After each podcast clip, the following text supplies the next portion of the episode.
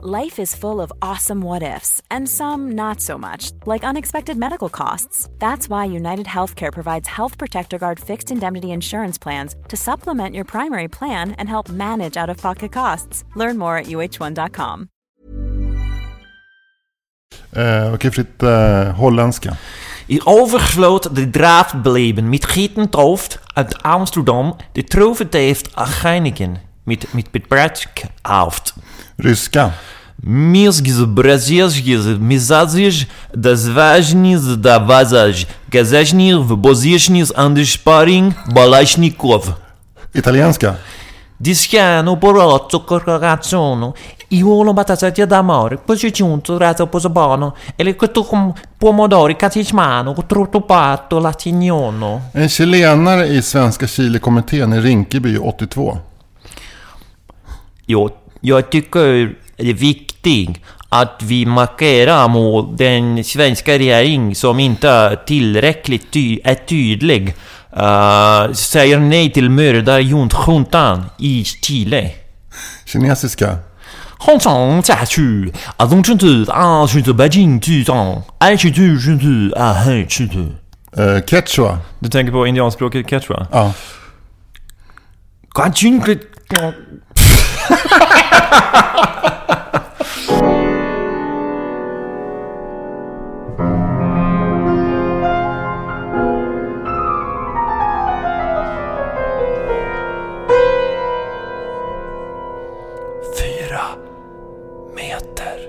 Vi har, ju, vi har ju otroligt glada nyheter. Vi ska ju eh, plugga vår storstilade uppesittarkväll. Japp. Eh, och den kommer gå av stapeln eh, den art, söndagen den 18 december klockan 16.00 eh, på Södermalm. Och vi kommer återkomma med adressen till de som anmäler sig. Eh, och vilket är det säkraste sättet att få vara med på den här uppesittarkvällen? Det är att gå in på eh, patreon.com slash 4 meter och bli en Patreon. Nota bene. Vi kommer inte att välja ut de Patreons som ger mest. För vi vill inte bara att det sitter liksom burgna reklamare här och lyssnar. Utan vi vill att vem som helst ska kunna komma. Så det räcker med att gå in och, och bli Patreon på en dollar. Jobbigt om familjen Stenbeck och Wallenberg sitter här bara. Ja, det blir, ja precis. Och eh, Felix Herngren. Exakt. Ja. Ja, det är väl kul, i sig. Ja, Fast Felix, Felix alltså, om du lyssnar så, det var inte så, det var ett exempel, det var ett exempel på en miljardär som skulle kunna sitta här. Men eh, jag tror att så här, men vi är, ett, vi är ett ganska litet rum nu, kanske får plats 20 pers här. Ja. Men jag tänker så här att det kanske skulle vara så att Felix Herngren skulle stjäla lite energi genom att vara i rummet. Alltså om det är ett rum där liksom vi, två ska ha lite fokus, eller det ska ha fokus på oss eftersom vi ska prata.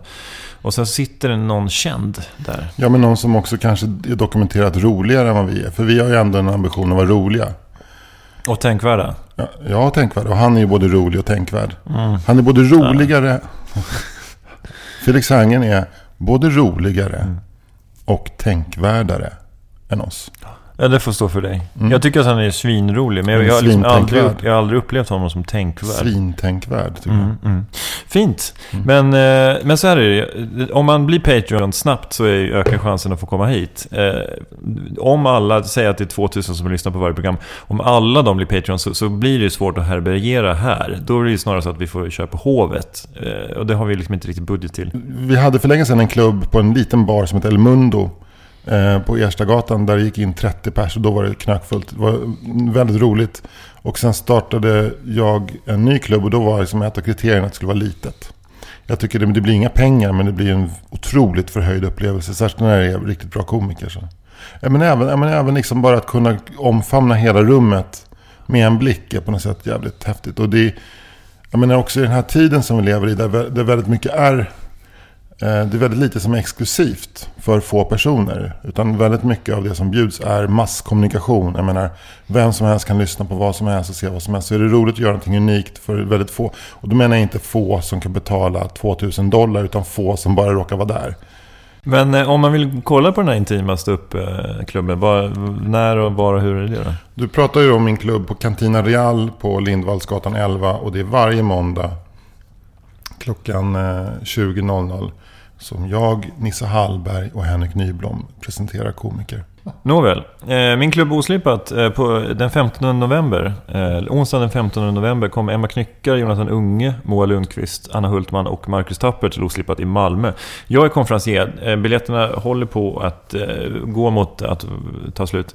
Så gå in och säkra din biljett till detta fantastiska gäng. Mm, det är ett väldigt bra gäng. Och om du är intresserad av att komma till Cantina Real eh, den 14 eh, november så får du se bland annat Johannes Finnlaugsson, Messiah Hallberg, Filip Andersson, eh, Eva Widing ja, och eventuellt Josefin Sonck. Bra gäng. Bra gäng. Jag skulle vilja återknyta till förra veckans avsnitt. Ehm, jag klippte ju det. Och jag ska säga till dig Fritt att jag var lite, lite nervös för det här eh, stadsplaneringsavsnittet där du pratade om förtätning av innerstad och trafikplanering. Och när jag tittade på timelinen så hade du pratat om, du pratade om det i ungefär i 30 minuter. Eh, och jag lät så här. Mm. Mm. Så jag kände lite så här när jag skulle klippa det att det här kan... Kanske måste spicea upp det här. Jag, liksom hade, jag visste inte riktigt, jag var, var nervös. Jag, jag ska lägga lite musik Ja, lite Benny Hill-musik. eller ska jag lägga trafikljud? Eller ska jag liksom bara speeda upp det lite så att vi blir av med skiten?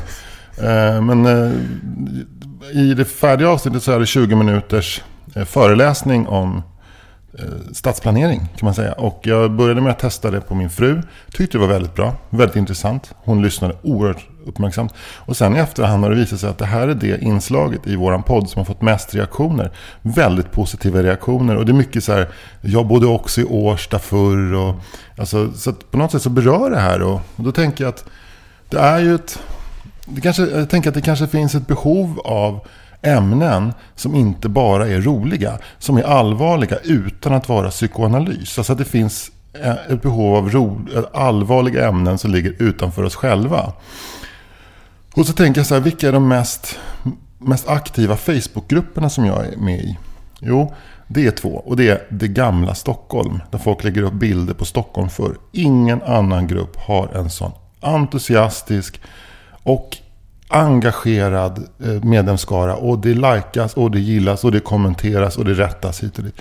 En annan grupp, Årsta. Så enormt mycket folk. Frågan var ligger Årstas bästa pizzeria hade nog 900 svar. Och då finns det fyra pizzerior i Årsta. Men då var det så här, den 900 svararen var, var, liksom, var tvungen att säga ja, det hon sa. Ungefär. Nej, men för folk bara skriver ju liksom. Bara, karavan. Det var ju den som blev bäst. Karavan. Nere mot Linde, eller ner mot eh, Årstafältet. Ja, så tänker jag så här, jo men, det, det, men, men grejen är att det här är också grupper som handlar om stadsplanering. Så på något sätt så känns det som att stadsplanering är någonting som människor är fruktansvärt intresserade av. Kanske mest intresserade av allt. Alltså, det väcker, ju väldigt mycket känslor. Otroligt mycket känslor. Ordet är ju tråkigt men sen tittar man också på vilken är den eh, webbsida som jag går in på överlägset mest? Jo, det är Google Maps. Där man kan så att säga gå med Google Street View runt på all världens gator. Var går jag oftast? I mina hemkvarter. Titta på dem genom Google Maps. Eller så där man har varit någonstans, återvänder.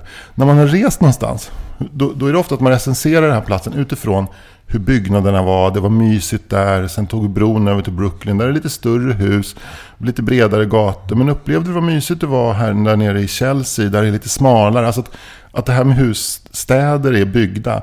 Det, är, det, gör oss, det berör oss enormt mycket. Man, man vill hellre åka till Paris än till Rom till exempel. Jag tror det beror på att Paris är byggt för eh, promenerande människor. Det är mycket alléer. Rom är lite mer kaotiskt och det har de har haft en fascistisk diktator som har ritat om och, skapat en typ av, av eh, arkitektur som inte är så människovänlig och mer funkar för parader. Men där finns det också gamla, gamla eh, fornlämningar som är väldigt intressanta men inte så speciellt trevliga. Alltså Colosseum är ju inte trevligt. Forum, Forum Romanum är ju inte trevligt men Paris är ju trevligt. Eh, jag tittar på den här serien Eh, eh jag tittar på den här serien Westworld. Tittar du på den? Mm, jag har sett eh, två, tre avsnitt. Mm. Vad är, det, det är, eh, vad är liksom klon i hela serien? Jo, det är en karta över en labyrint. En, en del av Westworld. Kartan är det som väcker vårt intresse mest. Vad är det här för någonting? Alltså, så jag menar, jag tror att stadsplanering, det är inte som att Gud bor i stadsplanering. skulle jag säga. Mm. Eller, eller i, i stadsplanering finns vår smärtpunkt på något sätt. Vad- vad- Så jag, därför så vill jag dels eh, be dig om ursäkt för att jag inte trodde på det här ämnet. Hur fan kunde du tvivla Anders? Hur fan? Nej men det är, men det är väl också eftersom jag har hållit på med det så mycket, inte just nu så mycket men tidigare i mitt liv så, så, så kan man ju känna sig lite frustrerad ibland över att, att, att det inte får mer uppmärksamhet. Jo, det, men det märktes ju på något sätt i inle, din inledning. Men, men jag trodde att din passion Eh, att din passion gjorde att du tappade så att säga, känslan för publiken. Men där hade jag ju helt fel. Men eh, även när det gäller stadsplanering så, så tenderar vi ju att, att bry oss mer om de här symbolprojekten kanske än de som egentligen kanske har någon betydelse för folk. Alltså, varken Slussen eller Nobelmuseet har ju någon, egentligen någon praktisk påverkan på hur, hur vi kommer leva våra liv i Stockholm. Men, men det finns, så det, det, som vanligt så är det det som är lite större och abstrakt som på något sätt passerar förbi bara. Ja, men det är som det här, jag, jag såg någon, några siffror om att mediautrymmet eh, för Slussen-projektet i riksmedia har fått, sex, det har fått sex gånger så stor plats som att man ska flytta hela Kiruna. Så, och, men det kanske är så att flytta en hel stad, det väcker för mycket ångest. Alltså det, det är för mycket på riktigt. Det, det är liksom... Eh, det, det gör ont på riktigt på något sätt. Men sen är det väl bara rent krasst så att det, det bor inte så många i Kiruna. Det, det bor väldigt, väldigt många i Stockholm. Och, och riksmedia är i Stockholm. Så att det, Mm. det är väl som den här TV-eken, men det var väl ännu mer parodiskt nästan. Alltså att den här eken som stod precis utanför Sveriges Radio och SVT. Att eh, blev sånt otroligt eh, genomslag när det gällde den. Ja, det, Men det säger ju också någonting om hur folk engagerar sig. Alltså jag säger, det, det är fint med engagemang, men det finns ju också en typ av människor som engagerar sig i speciellt bevarandefrågor. Både bevarandefrågor och eh, i de här eh, så kallade NIMBY-rörelserna. Alltså NIMBY betyder Not in my backyard. Och det, eh, det, det är väl ett uttryck för att man inte vill ha förändring när man själv bor. Och ibland kan det vara så att det är ett flyktingboende eller ett fängelse. Men ibland kan det vara så att det är en skola. Alltså men folk blir ju rabiata, eller vissa människor blir ju rabiata även när det handlar om en skola. Och för att återknyta till det där vi pratade om förra avsnittet om det här med solidaritet och sådär. Så det, det tycker jag är en av de mest intressanta aspekterna av det. Av just det här med att, att utveckla en, en stadsmiljö. Att, ja, det finns alltid några som, som på något sätt sätter sig emot och konstaterar att men, jo, men, så jag tycker jag har inga problem med dagis och skolor. Men, men just här, det här ska det inte vara. Alltså, det, det är så otroligt kortsiktigt sätt att tänka. Men tror du att det är förändringen i sig som väcker ångest? Eller är det till exempel idén om att det skulle plötsligt vara 26 eh, unga killar från Afghanistan som rör sig i kvarteret? Bara för att spetsa till det. Skulle det kunna vara så att om det, om det i alla år har legat en flyktingförläggning i ett kvarter och nu så har kommunen bestämt sig för att stänga den och öppna ett daghem istället. Skulle det också bli protester? Jag är inte säker på det, men jag tror... För då har det ju varit någon typ av verksamhet där som inte är en, en ICA. För en ICA tror jag är ganska lugn så. Men Jag tror, att det, jag tror kanske att det handlar om att folk känner, upplever att de är maktlösa inför beslut. Alltså att det, finns, man, det finns en underliggande ilska mot beslut som man inte själv är med och fattar. Eh, Så att om man slängde ut kroken till Värmdö kommun att hörni, det ser ut så här i Sverige. Eh, Det kommer så här mycket flyktingar, de måste bo någonstans. Vad, vad tycker ni i kommunen att vi skulle kunna göra för det? Vad, bara något förslag. Alltså att man skulle, nu, nu låter jag ju svin eh, verklighetsfrånvänd, men ändå att man liksom förankrade det kanske ett steg tidigare. För nu kommer det ju ofta ett beslut från kommunen. Liksom, att nu, ja, men så här är det. I den där, det där huset där Hells Angels har haft, varit i alla år, nu ska det bli flyktingförläggning. Då blir folk galna. Därför att det var inte de som fattade det beslutet. Det, ja, men så, så är det ju säkert, att man upplever en maktlöshet. Men samtidigt så... Så... Jag har, samtidigt så har jag lite svårt att förstå det. För att du vet ju hur den kommunala beslutsprocessen går till. Alltså det, det, det, det, det sätt du kan påverka på det, är, det finns ju samråd och sen så kan du engagera dig politiskt och sitta i stadsbyggnadsnämnden. Eller så kan du rösta på ett annat parti. Det är ju de tre eh, som jag kommer på omedelbart. Sen, kan du också, ja, men sen funkar det ju också såklart att demonstrera och trycka på flygblad och sådär. Men, men eh, det är ju lite grann som Sokrates och giftbägaren. Att han drack ju den för att han, att han tyckte att han, jag, jag bor i Aten. Jag har på något sätt accepterat de regler som gäller i Aten. Det känns lite, det känns lite barnsligt att på något sätt dels bo i Stockholm eller i Sverige och, och dels på något sätt, ja men det här, det här har vi inte bestämt. Jo men det, det är bara att läsa på lagar och regler. Det här gäller. Och då är det en, har vi en representativ demokrati där stadsbyggnadsnämnden tar beslut var det här daghemmet ska ligga någonstans. Och sen kanske om det är ett stort projekt går upp till kommunstyrelsen. Det är, det är så det funkar. Du, eh, du har ingenting att säga om det rent eh, så praktiskt. Och då känns det konstigt att man då ska ställa sig eh, som gubben motvalls då. Det är inte på de här samrådsmötena som också Aftonbladet Expressen dyker upp och det är där det blir nyhet. Eh, jag vet alltså, inte hur ofta de går samrådsmöten. Ja, men är det inte... Plötsligt så sitter det liksom dubbelt så många personer i kommunlokalen. Kommunstyr, liksom det här konferensrummet där det finns stolar. Mm. Och det står gubbar i beiga jackor och, och, säger att Ja, ska våra döttrar, hur fan ska våra döttrar kunna gå hem från bussen nu då? Vad fan? Alltså, det, det, det, är inte det på ett samrådsmöte? Jo. Vi, har, vi, har, vi har ju inte fått någon information om det här. Jo men nu, nu är ni på ett möte där ni får information. Jo men vi har inte fått någon information om det här! Har du hört talas om informationsmötet angående flyktingförläggningen på Gamla Tallmogården i, i Sunnansjö i södra Dalarna? Nej, men eh, det låter som en spännande story. Jag hörde en radiodokumentär om det här. Men det, det var så att eh, i södra Dalarna ligger några byar. Det är väldigt, de har en väldigt hög eh, andel eh, antidemokratiska högermänniskor där. Så det, Svenskarnas parti är stora där. Och, Men det är så här eh, Fagersta, Ludvika, ja, de Grangärde. Eh, Nordiska motståndsrörelsen är starkare. Det bor väldigt många medlemmar i Nordiska motståndsrörelsen i eh, just Sunnansjö. Men också mycket vanligt folk som de fick reda på att det skulle bli en flyktingförläggning på gamla hälsohemmet Tallmogården som ligger liksom bredvid sjön Väsman. Ett väldigt vackert ställe. Och eh, ilskna så inåt helvete så gick de på det här informationsmötet för att protestera. Eh, kanske ett hundratal bor, eh, folk som bor runt de här sjöarna. På mötet var också ett tjugotal öppna nazister. När de här människorna märkte att det fanns ibland de nazister som var ännu mer emot den här flyktingförläggningen. Då, då väcktes en motreaktion.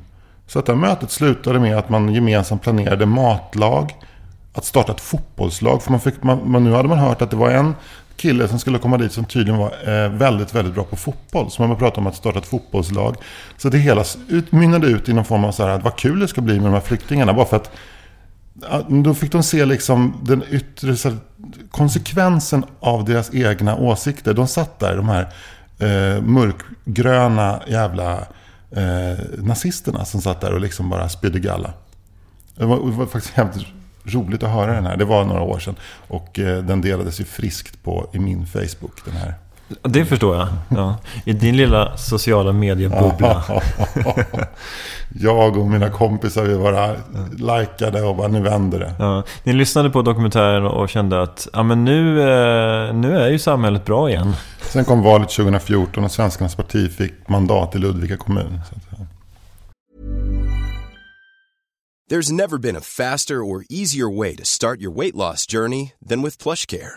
PlushCare accepts most insurance plans and gives you online access to board-certified physicians who can prescribe FDA-approved weight loss medications like Wigovi and Zepbound for those who qualify. Take charge of your health and speak with a board-certified physician about a weight loss plan that's right for you. Get started today at plushcare.com slash weight loss. That's plushcare.com slash weight loss. plushcare.com slash weight loss. Cool fact a crocodile can't stick out its tongue. Also, you can get health insurance for a month or just under a year in some states. United Healthcare short term insurance plans, underwritten by Golden Rule Insurance Company, offer flexible, budget friendly coverage for you. Learn more at uh1.com.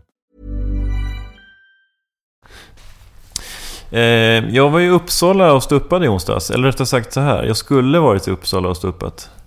Eh, vi hade en kväll med Ola Söderholm och Moa Lundqvist och Elinor Svensson och Emma Hansson Löfgren. Och eh, det var under det här värsta snökaoset i Stockholm. Eh, och... Alltså jag tänkte väl inte så mycket på det. Jag tänkte väl så att det är väl så här, jag, menar, jag fattar ju att det drabbar bussar och bilar och så här, men jag tänkte inte att det skulle drabba tågen så. Så, där, och så, att, så kollade jag på SLs hemsida på eftermiddagen där det stod att förseningar på 15-20 minuter i pendeltågstrafiken. Så tänkte jag, men det är väl, det är väl lugnt. Så då, ehm, så då ta, tänkte vi skulle ta tåg vid, vid halv sex-tiden från Stockholm. Och eh, det gick inte, men sen hoppade vi på ett tåg eh, från... Eh, som skulle gå till Gävle. Men sen så helt plötsligt så blev vi ombedda att gå av det tåget. För vi hade sådana lokalbiljetter till Uppsala. De gällde inte på det tåget. Så då fick vi gå av det tåget. Och då, då skulle vi såklart stått på oss och sagt att vi har en otroligt viktig föreställning i Uppsala. Men det gjorde vi inte, utan vi var laglydiga medborgare. Var gick ni av? eh, På Stockholms central. Jaha, så ni Alltså, klev på och sen så ja. kom det en konduktör och bara... Precis, och sen så... Biljettvisitering. Ja, men de sa det i högtalarsystemet och till alla var tvungna att gå av. Så gick vi på ett annat tåg som skulle gå vid sex. Och så satt vi där till kvart över sex och då eh, meddelade de att det här tåget är inställt. Nästa tåg går klockan sju. Det kan vara det här tågsättet, men det kan också vara något annat tågsätt. Vi vet inte. Eh, och då kände vi så här, föreställningen skulle börja klockan åtta, så tänkte jag, vad fan, vad ska vi göra? Det är inte säkert att det sju-tåget går heller, då kommer vi inte komma fram. Så att vi, okej vi tar en taxi. Så gick vi till taxikön och ställde oss där och den var 100 meter lång. Och det var inga taxibilar där överhuvudtaget.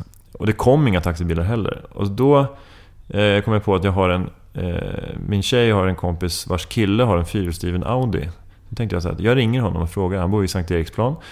Eh, och han lånade mycket, mycket, mycket vänligt ut sin bil. Eh, och vi pulsar i snön upp från Centralen till Sankt Eriksplan. Ja, en kvarts promenad ungefär. Och då är det här alltså det är du och ett kni- knippe komiker. Ja, precis. Och han Som, går, upp. som, som parallellt med det här går och drar sina liksom, setlists i huvudet. Eh, Lite Exakt. nervösa. Ja. Och jag hade tänkt att jag skulle använda tåglistan för att förbereda min, min konferenssnack och så. Men eh, så vi, han möter upp, vi hoppar in i hans bil, kör ut ur stan och det funkar så här. Det är nästan ingen trafik, det går jättebra, bilen eh, går som en klocka. Så kör vi upp på Norrtullsgatan eh, och kommer till Norrtull och ska bara upp den här lilla, lilla knixen. Man kör ner och sen ska man köra upp på E4 och där är, där är det helt stopp. Det är bara fullständigt eh, så här, stopp. Eh, och så står vi där i ungefär kanske 35-40 minuter. Något sånt där. Och då är klockan ju halv åtta och föreställningen ska börja om en halvtimme. Och eh, vi hade lite telefonkontakt med Uppsala. Och då, men då är, det så, då är det så lyckligt då att Ola Söderholm som är kvällens, ett av huvudnamnen. Han var i Uppsala på dagen där. Så att han sitter inte i bilen. Men vi, vi kör vidare och, och sen så börjar vi komma på E4. Och då, E4 är ju då den är uppenbarligen inte plogad överhuvudtaget under de här dagarna. Eller det känns inte som någon har brytt sig om att ploga E4. Utan det är, det är som, det är som is, en isgata. Jävla, vilken uppgift på något sätt. Vad ska du göra? Ja. Jag ska ploga E4. Men du, du tycker att det är en... Här är jag. Här är min plog. Vi ska ploga E4 idag. Mm. Får se hur lång tid det tar. Mm. Hur långt? Ja, E4. Det står, det är väldigt ospecifikt. Ska ploga E4. Eh, jag vet inte, men den går ju ändå upp till Haparanda. Ja. Ja. Och ner till eh, Helsingborg. Ska ploga skiten. Vi får se. Vi får se. Nej, men jag tänkte, mellan Stockholm och Arlanda tänkte man att det kanske kunde ploga i alla fall. Men eh, så... Eh, men det är inte så här jämn is, utan det är så här, det är så här tjock is. Kanske tjock som en... Eh, som eh, en Svenska Akademiens ordlista. Eh, och sen så är det liksom ingen is, utan det, och så, så bilen går... Och så, vi kör i så här 25 km i timmen. Och det är så här 5 mil till Uppsala. Du börjar, du börjar tänka så här, "Nej, det här, kommer gå långsamt till Upplands Väsby. Sen gasar jag på. Nej, jag tänkte så här, det här kommer gå långsamt. Jag, hade, jag tänkte så här, men den här vägen, den blir ju inte bättre än så här. Nej. Eh, och... ehm, så det, vi, liksom, vi räknar ut att det kommer ta två timmar att köra till Uppsala med den, den farten vi har. Eh, och då är klockan nästan åtta. Så då får vi ju ringa till eh, stället.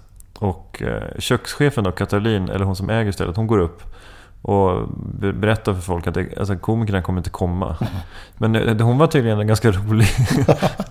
så hon kör en liten rutin om hur bisarrt det är att hon som kökschef ska stå där uppe på scenen och prata. Och så. gud vad roligt. Ja. Och sen då kör... Det är ju fantastiskt. Det är Ja, som en verkligen. film. ja, verkligen. Och sen så får Ola Söderholm köra 40 minuter stand-up och sen får. Sen är det... Tack och hej. Men, men eh, hur- hur gick det för honom? Det gick jättebra tycker jag. Han är så otroligt dålig på att kommunicera sånt i sociala medier. För han la ut upp en bild på sig själv på Instagram. Där han stod i ett snöigt Uppsala. Så stod det sakligt, jag fick köra själv på Katalinas kväll. Inte ett ord om, om hur det var. Nej. Men, det, men jag tycker att det blir en roligare Instagram-bild om man inte skriver alltså att fan det är skitbra. Utan det, att det är bara utsattheten. Det är det som är humorn också. Så att det får man ändå igenom att han har en ganska fin fingertoppskänsla. Men vi kan ju säga det, vi andra då, att Ola Söderholm är en otroligt briljant komiker. Just nu, svinbra material. Men eh, vi vände ju då i, i Kista. Så, på andra sidan E4, alltså E4 in eh, från Solna egentligen in mot stan. Det var helt igenkloggad ner mot de här tunnlarna under, mm. eh, under Sol, jag vet det, Karolinska. Eh, så det, det, såg verkligen ut som eh, Walking Dead. Det var mm. som så här lastbilar och bilar och folk hade ju lämnat sina bilar. Det var helt... Eh, det var kaos. Mm. Eh, så vi vände i Kista, åkte in till stan, lämnade den här bilen i garaget och gick och eh, ja, drack ner oss helt enkelt. Gjorde ni det? Ja. Vad trevligt. Ja. Jag, jag, var tvungen att gå bara ta en liten snabb promenad. Vi skulle dels titta på en lägenhet i Johanneshov, en sån byteslägenhet. Mm. Och sen skulle vi gå därifrån till Gullmarsplan och handla. Och sen skulle jag och min son Alex ha ett litet snöbollskrig. där jag lovat honom. Så det var hela tiden så här, pappa glöm inte vad du har lovat. Snöbollskrig vi ska ha snöbollskrig också. Så att på vägen hem fick jag gå med en ganska välmatad matkasse i den här halkiga trottoarmiljön och ha snöbollskrig. det var som upplagt för ryggskott. Och eh, han höll stilen, han höll sig till reglerna, inte i ansiktet, lösa bollar i, i liksom 35 minuters Men jag måste flika in. Stressad, alltså stressad eh, inte småbarnspappa, men stressad eh, flerbarnsförälder ICA-kassen i ena handen, snöbollskrig i den andra. Liksom. Kan inte ens din, din son kommer gå i psykoanalys om några år. Så här, farsan han, han kunde inte ens ställa ner matkassen va, och, och liksom unna sig ett snöbollskrig. Va? Det var, det var, nej, fast, nej, nej, det var fruktansvärt alltså. Nej, du är så orättvis mot mig nu. Jag, bara, jag bara säger min farsa, jag... min farsa han höll alltid vad han lovade. Det var en gång så hade han lovat mig att ha snöbollskrig. Och det var kaos. Bilar kom inte fram. Han hade fullmatad kasse, toalettpappersrulle under armen. Och ändå hade han snöbollskrig. Det var min pappa. Men när vi går där då. Och det här är det också så det, det är liksom bilkö. Det var bilkö på E4. Det var också bilkö på varje småväg i Stockholms södra förorter. På grund av att folk hade försökt ha snikvägar. Så att på liksom så här små gator som Paternostervägen och liksom eh, Siljansvägen, alla de här smågatorna. Helt igenkorkade med bilar. Och jag kommer ihåg att jag, jag, hjälpte en bil, skulle putta en bil upp för en backe. Satte fart på en, en, en bil genom att ge den en knuff.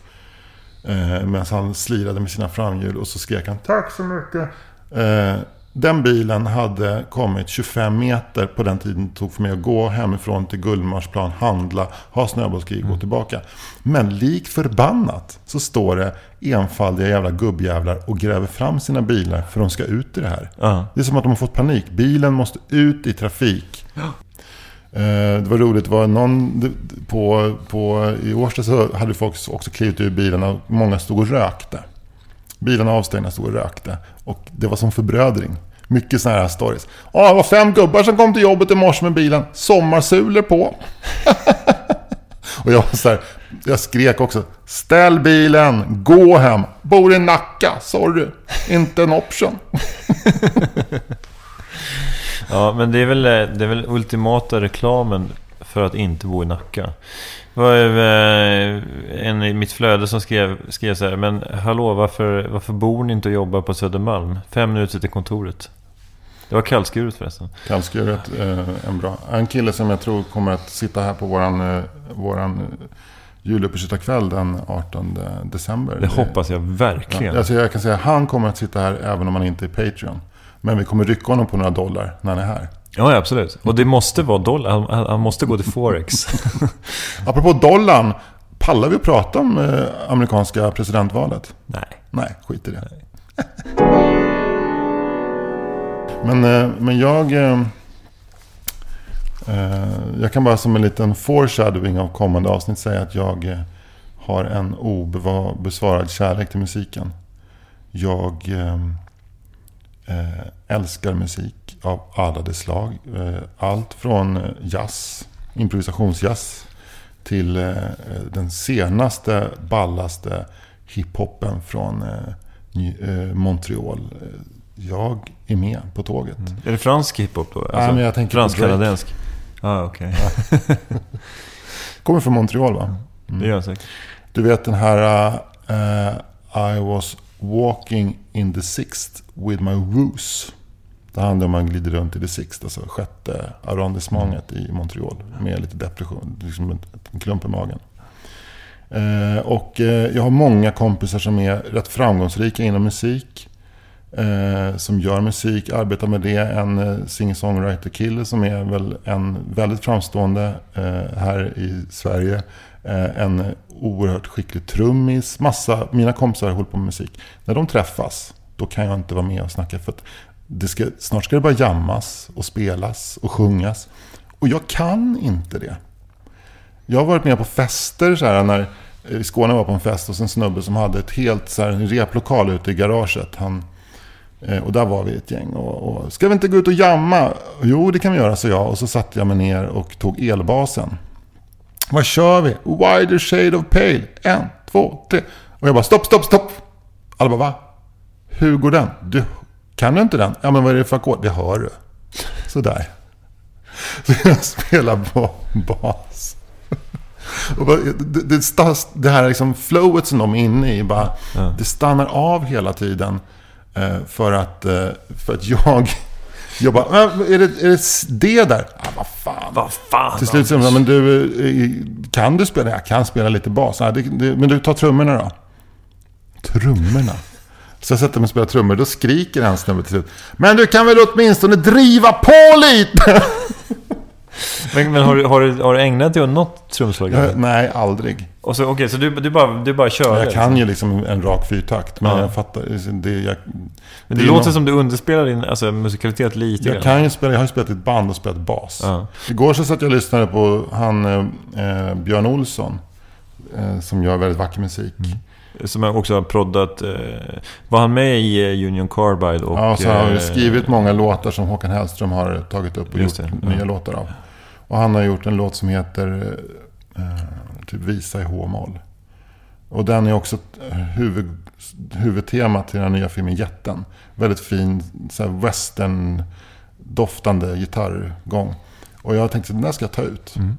Det är en väldigt enkel... Dun, dun, dun, dun. Ja, jag kan inte ens nynna den. Så jävla omusikalisk jag Det tog mig en timme att plocka ut den. Vi kan, Du kan lägga på den sen i slutet så mm. hör folk. En timme tog det. Mm. Och då kunde jag ändå inte riktigt, riktigt, riktigt sätta den. Så jag, jag känner mig så jävla omusikalisk. Och älskar ändå musik. Och sitter ofta hemma med gitarren och försöker ta ut enkla låtar. Och sjunger så tyst så att ingen i familjen ska höra. För att alla bara fnyser. Till och med min fru skrattar mig. Men du, ska vi, eh, ska vi råda bot på det där då? Mm. Eh, jag tror att jag måste våga kasta mig ut lite kanske. Ja. Men nästa avsnitt då, om vi ska tisa lite grann då. Mm. tänker jag att vi kanske musicerar lite tillsammans. Mm. Och jag är ingen professionell sångare, men jag har ju sjungit en del. Jag tänker att vi kanske kunde testa din röst lite grann och se mm. vad den går för. Jag tror väldigt mycket att sångrösten är... För att jag, där, det, jag tror att det sitter någon spärr i kroppen där. Och i huvudet. I huvudet också. Ja. Fan, det hände en helt magisk grej. Uh, nu, uh, och apropå att Leonard Cohen just har dött. Uh, för någon vecka sedan så satt jag med den här lilla appen som heter Tabs. Och skulle spela Leonard Cohens låt Hallelujah. Och tog i sig in helvete. Och då så säger Mimmi så här, vad fint du sjunger. Det låter jättebra. Wow. Så det är kanske där vi ska sjunga. Mm. Då eh, blir det ett litet hallelujah moment nästa vecka. Mm. Mm. Det blir det. Och tills dess, eh, gå in på patreon.com slash 4 meter. Gå in och stöd oss med en, två eller flera dollar. Det kan också vara kanadensiska dollar då, med, som en hyllning till Leonard Cohen. Det blir amerikanska dollar. Det blir amerikanska dollar. Men vi kan låtsas att det är kanadensiska dollar. Eh, jag skulle också vilja att på något sätt upp, upprätta en, eh, någon form av kommunikationskanal med våra lyssnare. För att jag känner att Människor ropar från andra sidan gatan. Vad bra det var. Prata om det där. Folk eh, ropar. Det är det sättet. Men vi har... Eller prata om det där istället. Eller så. Det finns en Facebookgrupp som heter 4 meter. Och där kan man skicka direktmeddelanden till eh, mig och Fritte, till dig, oss två. Man kan, eh, man kan gilla saker, man kan kommentera, man får en länk till avsnittet när det kommer upp och sådär. Eh, och jag känner att den där sidan har vi varit dåliga på att promota. Vi vill att många ska gå in och gilla den så vi får en snabb, enkel säga, kommunikationskanal. Eh, men Och vill man då inte, eller, inte det, eller inte har eh, Facebook, då kan man också följa oss på Twitter, där du heter, Fritte Fritzson. och jag heter Anders Sparring. Eller på Instagram, där du heter, Fritte Fritzson. och jag heter Grynnan. Eh, och eh, jag tror att det var det. Ja. Följ oss och följ Fyra Meter. Tack för idag. Tack själv. Ever catch yourself eating the same flavorless dinner three days in a row? Dreaming of something better? Well, HelloFresh is your guilt-free dream come true, baby. It's me, Kiki Palmer. Let's wake up those taste buds with hot, juicy pecan-crusted chicken or garlic butter shrimp scampi. Mm. Hello Fresh. Stop dreaming of all the delicious possibilities and dig in at HelloFresh.com. Let's get this dinner party started.